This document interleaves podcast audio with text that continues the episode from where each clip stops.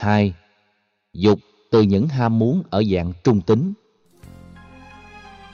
Có thể đó là những ước muốn về thành quả, những ước muốn chân thành nhưng lại thiếu tác nhân và điều kiện duyên tích cực. Gọi chung là thuận duyên. Cho nên càng ước vọng nhiều chừng nào, con người sẽ rơi vào thất vọng chừng ấy. Và đỉnh cao nhất của thất vọng là tuyệt vọng. Kết quả của những ước muốn như thế sẽ không dẫn đến bất cứ cái gì có thể làm chúng ta hài lòng. Không khéo thì ta sẽ sống trong thế giới của chủ nghĩa duy lý hay duy ý chí, chứ không đặt ra điều kiện thiết thực với những bước đi gần, xa, vừa, giai đoạn, thời điểm. Do đó, kết quả lại rơi vào cái khổ mà Đức Phật đã nói trong tám khổ, cầu bất đắc khổ. Rất nhiều người rơi vào chứng bệnh quan tưởng, mong muốn nhiều, thậm chí muốn nổi bật. Những gì mình có phải đặc biệt hơn, giá trị hơn thiên hạ, nhưng lại không tạo tính điều kiện cho ước muốn đó trở thành hiện thực. Vì thế, niềm mong mỏi trở nên mệt mỏi, không giải quyết được vấn đề. Ở mức độ tác hại nhẹ hơn, thì những ước muốn này có thể dẫn đến tình trạng tạo tiêu chí hóa. Những người như thế thường tự tạo áp lực về phương diện cảm xúc cho chính bản thân và các cộng sự hay đối tác nói chung. Chẳng hạn, người đó có thể hình dung cha mẹ tôi phải như thế này, anh chị tôi phải như thế kia, con cháu tôi phải thế nọ, bạn bè tôi cũng phải có một chuẩn mực nào đó, dần dần. Người đặt ra quá nhiều tiêu chí sẽ luôn mệt mỏi và không bao giờ có được trạng thái hài lòng. Cho nên áp lực về cảm xúc cũng dẫn đến tình trạng căng thẳng mà nếu đi tư vấn các nhà tâm lý thiếu kinh nghiệm sẽ có thể bị phán đoán những chứng bệnh như trầm cảm hay lãnh cảm. Bốn ngày trước, một phát thanh viên đài tiếng nói thành phố Hồ Chí Minh cùng bạn trai đến thăm chúng tôi với vẻ mặt xanh xao, nhợt nhạt, hoàn toàn khác với khoảng 8 tháng trước. Khi cô đến phỏng vấn chúng tôi, hàng loạt bài nói chuyện buổi sáng trên kênh FM về vấn đề người Việt Nam sử dụng hàng Việt Nam, quan hệ giữa người chủ và người hợp tác lao động, cũng như những mối quan hệ đạo đức xã hội từ cái nhìn Phật giáo. Cô cho biết, trong 3 tháng vừa qua, cô và bạn trai đã đi gặp bốn nhà tư vấn tâm lý để tháo mở bế tắc mà cô đang gặp phải. Nhưng đâu cũng vào đấy, uống quá nhiều thuốc lại càng mệt mỏi hơn. Biết cô này thường tin bói toán, nên chúng tôi yêu cầu cô đưa bàn tay ra. Trên bàn tay cô chăn chịch chỉ tay, trên bàn tay cô chăn chịch chỉ tay mà ngành bói toán học gọi là bàn tay cảm xúc. Người bị dướng vào những chứng bệnh cảm xúc dễ tự tạo áp lực cho chính mình vì họ khó buông bỏ bất cứ thứ gì, từ trách nhiệm cho đến những chuyện không đâu. Thật ra cô chẳng bệnh gì cả, mà chỉ vì căng thẳng nên cô không còn màng chuyện gì trên đời này.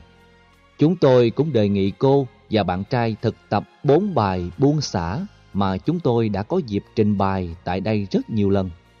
Một, bài tập thứ nhất là khóa các công việc ngay tại nơi nó xuất phát, ngay thời điểm nó có mặt.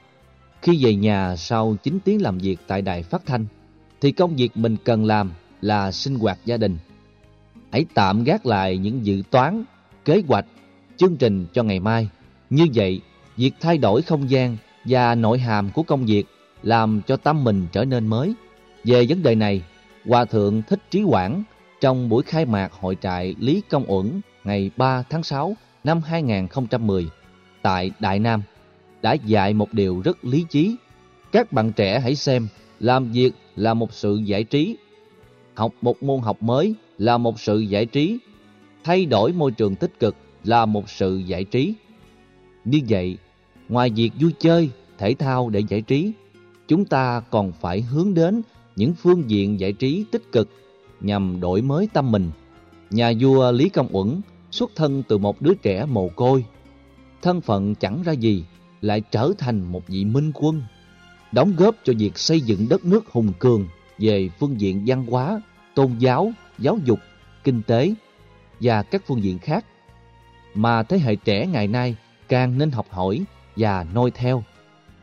Như vậy, khóa công việc ở nơi nó xuất phát sẽ không đè nặng thêm áp lực. Chúng ta không phải nhớ quá nhiều những thứ không cần nhớ ngay thời điểm công việc đang diễn ra. 2.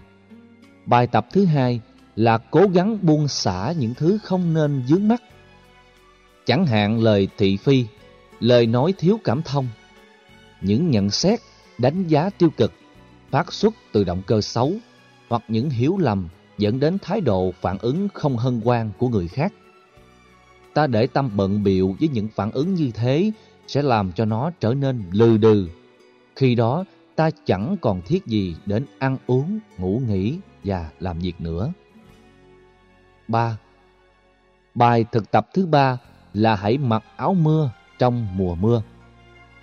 Liên tưởng rằng những giọt sầu, giọt đau, giọt khổ não, dù chủ ý hay vô ý của người khác gây ra, cũng giống như giọt mưa đang bám lên ta, và công việc duy nhất của ta là mặc áo mưa để tránh bị ướt lạnh và được an toàn. Mình không thể chủ quan làm cho cơn mưa tạnh được, cũng không thể mê tín nghĩ rằng cầu nguyện mưa tạnh là sẽ tạnh. Mưa tác động theo nguyên lý tự nhiên trong thế giới tự thân của nó, dưới tác động đa chiều của khí hậu, thời tiết, vân vân. Vấn đề còn lại là chúng ta tự xử lý tình huống khi phải sống trong mưa. Tương tự trong mối quan hệ xã hội, đôi lúc chúng ta phiền não, nhưng hãy mặc áo mưa để ngăn các phiền não làm mình ướt lạnh.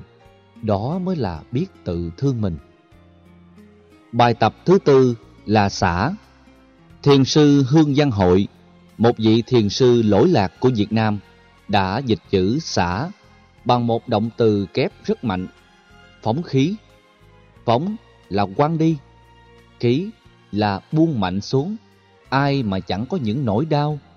Việc thực tập bằng những động tác thông qua sự quán tưởng đó sẽ giúp chúng ta rũ bỏ được phiền muộn. Như vậy, áp lực trên cảm xúc ngày càng giảm đến độ không còn nữa. Khi đó, ta không cần uống thuốc mà vẫn có thể vượt qua được những chứng bệnh trầm cảm.